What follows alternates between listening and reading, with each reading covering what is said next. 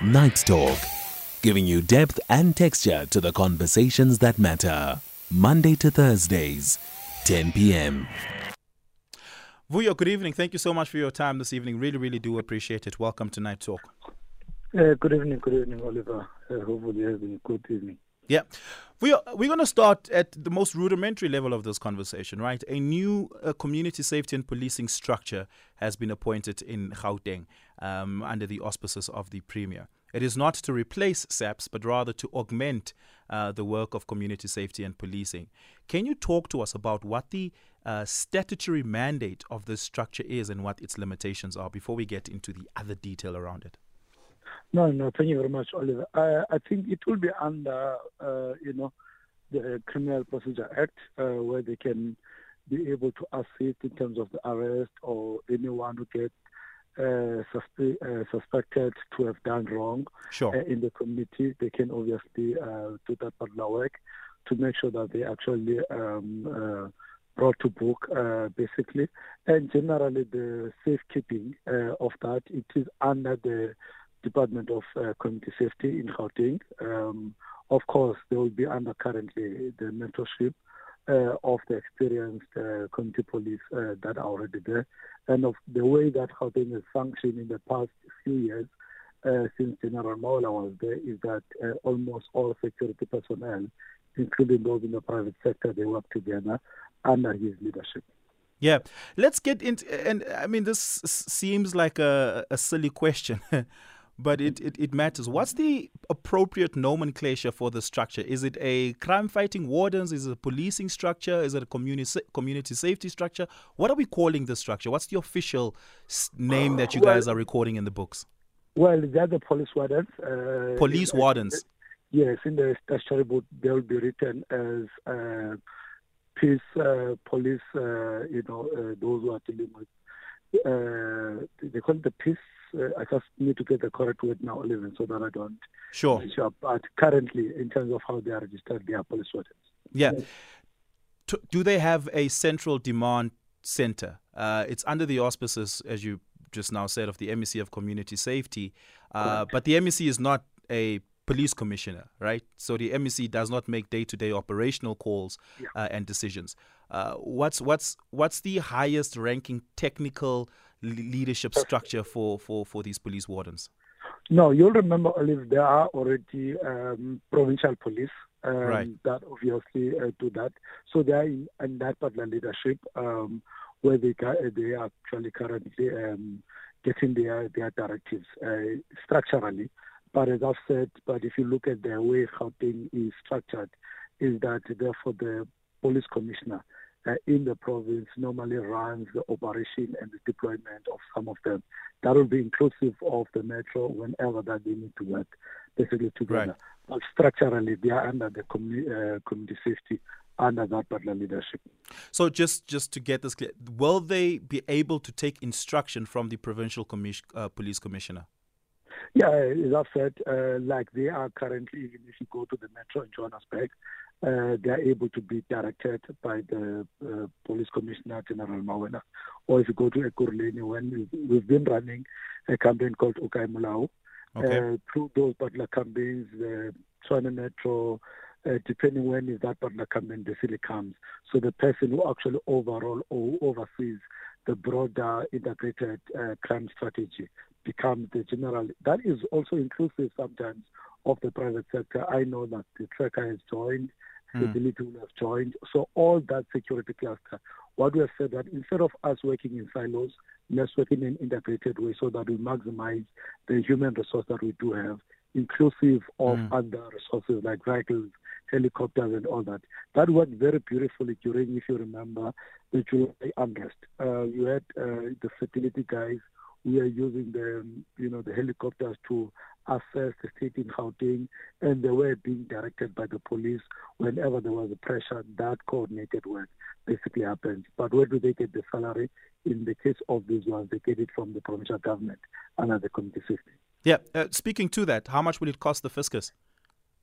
Well, currently the outside them them as uh, the people, so it will be inclusive of the helicopters, the cars that we've bought, yeah. uh, the drones. Um, we are just uh, above 400, uh, 400 M uh, because you'll know that we've bought about 200 high-powered vehicles. Mm. Uh, we have employed about 6,000 of them. We currently have acquired about two helicopters. We are actually uh, in the process of linking up CCTV cameras, both in the private sector and those that belong uh, to the state. And we are finalizing to develop an app, uh, a e-panic app, that will be able, whenever someone feels in distress, is able to press that app. Yeah. So these wardens will possibly be the first point of call because they will be planted in our communities. Yeah.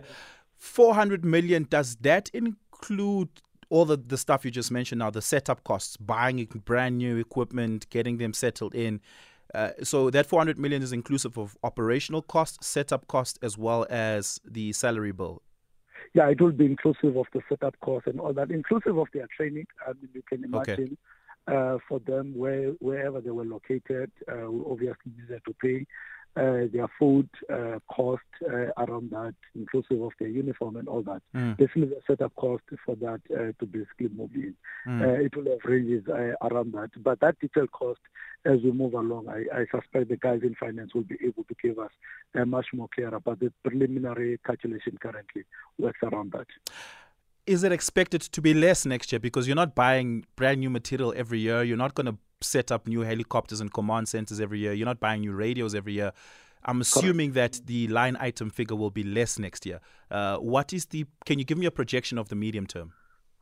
No, no. Um, I, I think I'll just have to double check it for you because what we have uh, requested now, uh, coming um, to before then, obviously the premier needed to get an appreciation what we are looking at. Uh, I know that uh, the the MEC of Finance will have issued uh, basically the budget to say what are we looking at here, and now we're basically looking at their salaries and, and all that and what has been basically uh, projected.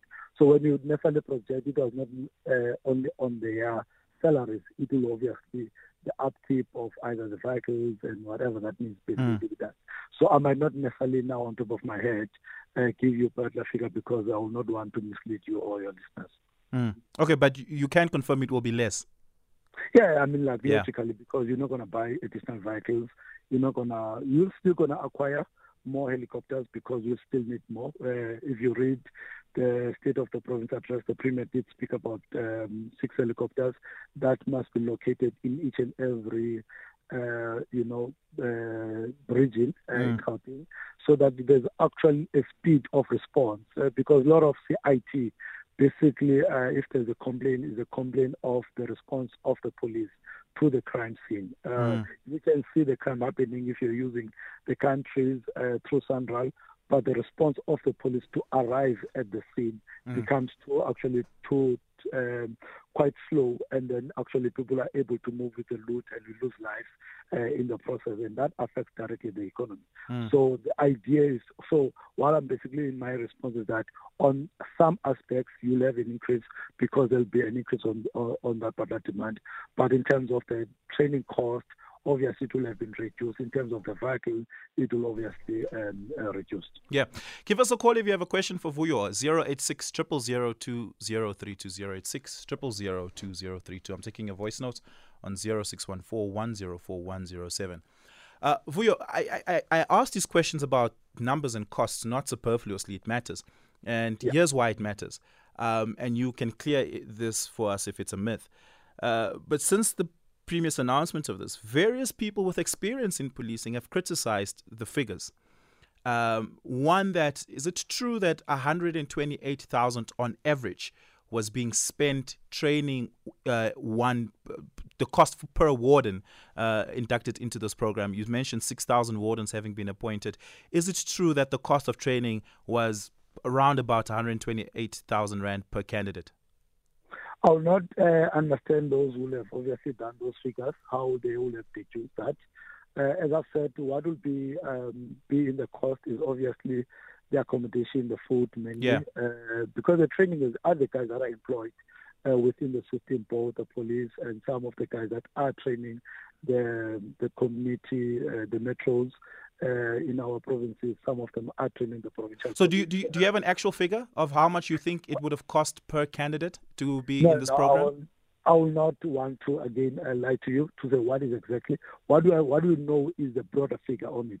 That's why I'm saying I'll Yeah. be quite interested whoever that is calculated that figure to that extent, uh, what um, information he will have used really in his disposal. But surely, Uh, Vuyo, when you saw these tweets, it would have behooved you as, as the spokesperson to maybe speak to the accountant and ask them, actually, can you give us a breakdown uh, of this project and what it would have cost per candidate? Uh, I'm sure you should have done that. No, I think that I, I think you'll agree with me, Oliver. Uh, there will have been many tweets uh, around this, others positive, others skeptical, as, as expected, um, others generally. But I mean, as, People- as, as the spokesperson, were you not curious? Were you also not curious the way I am?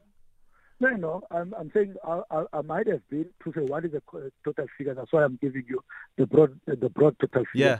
To go to that minute detail, I would have possibly came across this particular tweet that you're speaking about. Unfortunately, I did not. Yeah, but I There's mean, you have you, you have access to the HODs, you have access to the people who signed off the checks. Were you not curious about a breakdown? And you you've got all the right to ask them. No, no, that's what I'm saying to you, Oliver. I would have possibly, if your producer would have been kind, I, I suspect I would have just picked up the call to say, give me this. Because really, there's no absolute no reason to hide Yeah. that particular information um, if it's there publicly. But the only thing that I'm saying I can't do is to speak here and then lie to you. That's why I'm able to give you the broader figure. So you Now, don't so you don't have access to a one page document that gives you a breakdown of each line item that's made up this project. No, no, that's what I'm saying to you. If you have to go to that line item, because our interest is really what is the general cost, and that is Yeah. a, that is an issue that the, the, the premier will have uh, uh, received, and that will have been his answer in the media briefing that we had on a Friday to say basically this is the issue. Uh, so we have never been in, in, in hidden, but if there's a need uh, for that information, I, I suspect we'll be able to provide it to you. The unfortunate part is that, of course, we can't anticipate our conversation how it would basically go. And if we knew, definitely I would have given it uh, to you that information. It, Yeah. it ought to be a public information, not something to be hidden. Yeah. Look, I, I, I there's a the next question I want to ask you. I initially really wanted to ask the premier this question because it really speaks to the political decision making. Um, this is why when we put in the request for the interview, we, we, we were hoping to be able to speak to the premier. But that notwithstanding, I'm hoping that you can answer this next question for me. What what was the thinking behind this project? Uh, is it not a better, you know, value for money uh, and uh, spending of the taxpayer money to just what the value of this project would have been to just give it to SAPS um, and let SAPS appoint more people, in, in, induct them into their structures. It's already a working structure. Well, it's a structure that exists. Not sure if it's all the way working. Um, instead of just setting up a brand new structure that's meant to complement what SAPS is doing, uh, would it would it not have just been wiser to expand SAPS itself than rather to uh, appoint a, a complementary structure?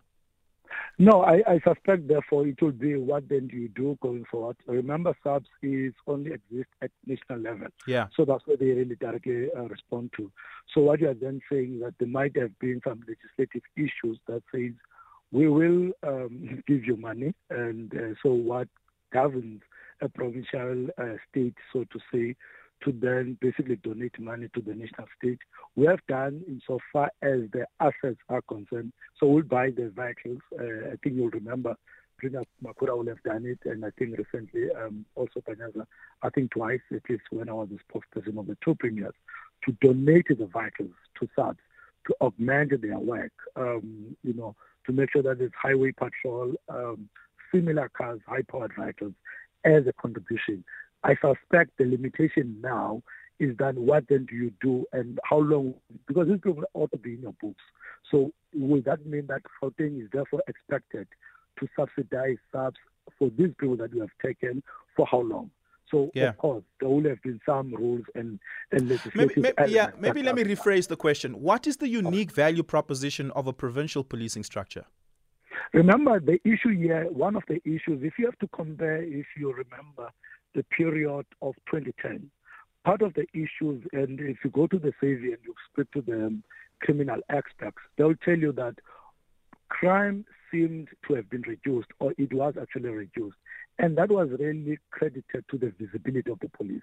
And if you speak to general South Africans, their major issue is the visibility of the police, that the police are simply not as visible as enough. So part of the issue here is that if you then deploy these uh, police wardens, our calculation, we are at least speaking about 10 uh, police wardens in a particular ward. Now, that alone kind of deters. It's like me and you when you drive, the minute you see like the, the blue lights, uh, you automatically reduce. Your cycle reduces the speed. And that actually assists in terms of the you know the carnage yeah, in terms of the yeah but so the issues about visibility. increased visibility uh, is not yeah. uh, is you know having a provincial structure is not a necessary condition for increased visibility. You can have increased visibility in SAPS I, I'm just curious and I'll tell you why I'm curious about a provincial structure. Because policing is a national competency. This is why SAPS is a national structure. You remember as far back as 15 years ago uh, 10 years ago, the Democratic Alliance in the Western Cape was incessantly pushing for SAPS to be decentralized and the power of policing and police direction uh, to become a provincial competency. And the response has always been no, we're not a federal state. Are we becoming a quasi federal state effectively with policing becoming something that provinces are increasingly becoming active in?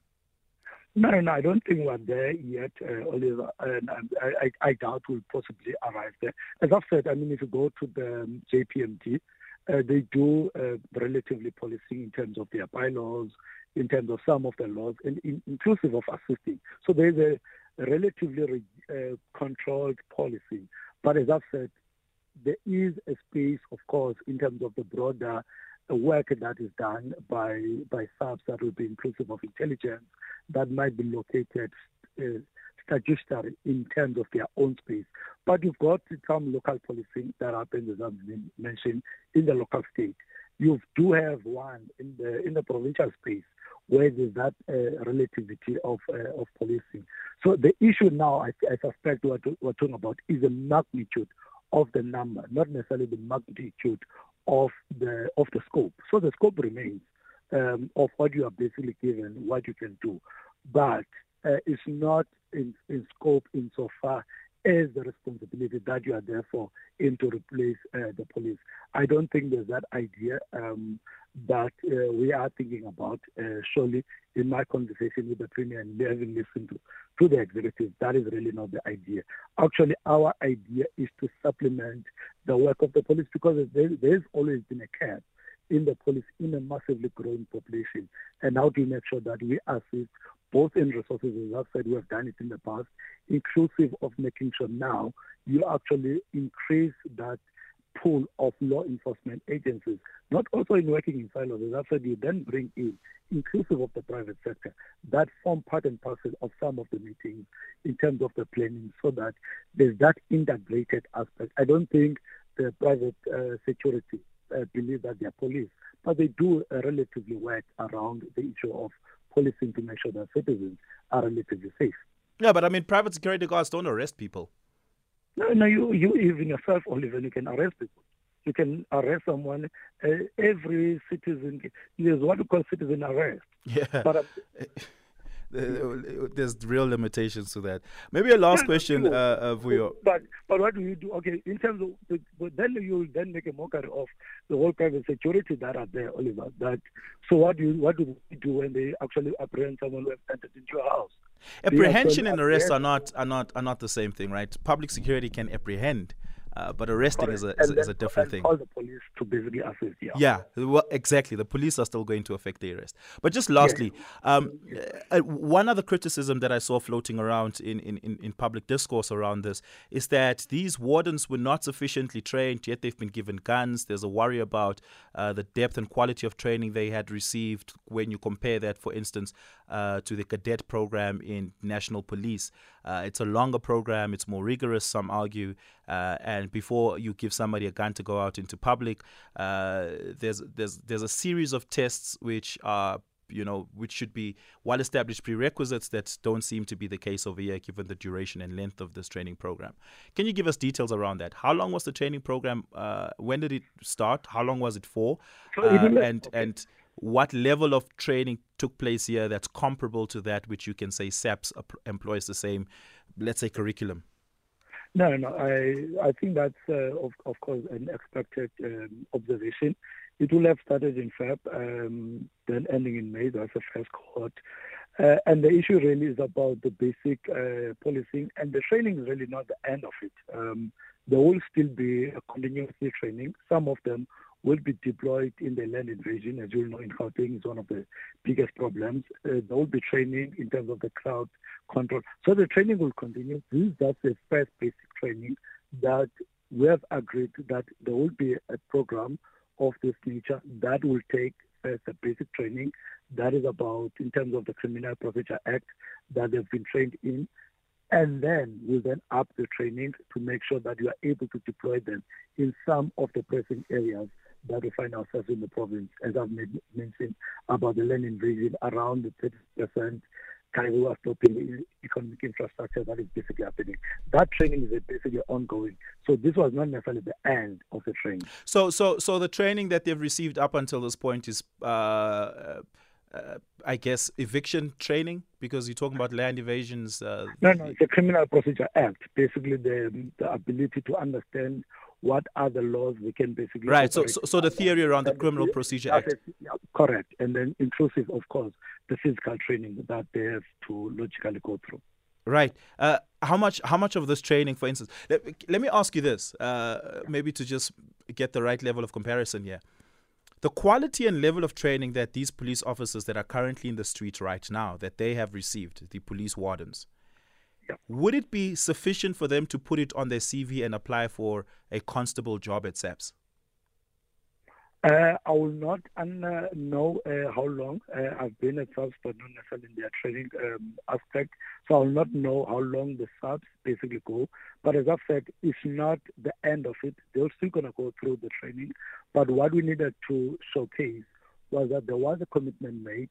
That commitment was basically seen through and we're still going to basically um, up their training to make sure that they are able to be deployed in relevant areas. Right. Vuyo, thank you so much for your time this evening. We're going to leave it there. Really do appreciate it. Vuyo Mhaga is the spokesperson to the Premier of Gauteng, uh, Panyaza. We're going to leave it there. We're going to take a quick break and we're going to continue the program on the other side. Give me a call. The number to dial is 086 2032 086 2032 I'm also taking your WhatsApp voice notes on 0614 104 107. 0614 104 107. What were your thoughts on that? Are you, do you feel safer? as a resident in the province of Gauteng, uh, do you feel this was money well spent? All 400 million rand of it this fiscal, more to be spent in the next fiscal? I'd love to hear from you. 086 2032. Look, it's a really important question, right? If you speak to a lot of South Africans, as, as, as we often do on the show, who are looking to leave the country to immigrate, and you ask them, why are you looking to leave? What's, what's, uh, more than unemployment, the reason a lot of people state is safety. A lot of people say, I'm feeling increasingly unsafe. Crime is so ubiquitous in South Africa that it, it, it's, it's no surprise that people go through their lives daily being, uh, to varying degrees, uh, on a daily basis, victims to crime, right? It may not always be violent crime, but it's crime, and violent crime in particular is, is at disastrous uh, proportions in South Africa. And so, crime and safety is one of the reasons South Africans are looking to leave the country. They're hoping they can find somewhere safer to go. And so, any attempt at making the country safer is an important attempt and an important conversation, but it must be done right, and that's why that conversation mattered. And I'd like to get your reactions to it. Do you think it was an attempt done well? 086 2032. You can also tweet me. It is at Oliver underscore speaking on Twitter, Oliver Dixon on Facebook. Let's take a quick break.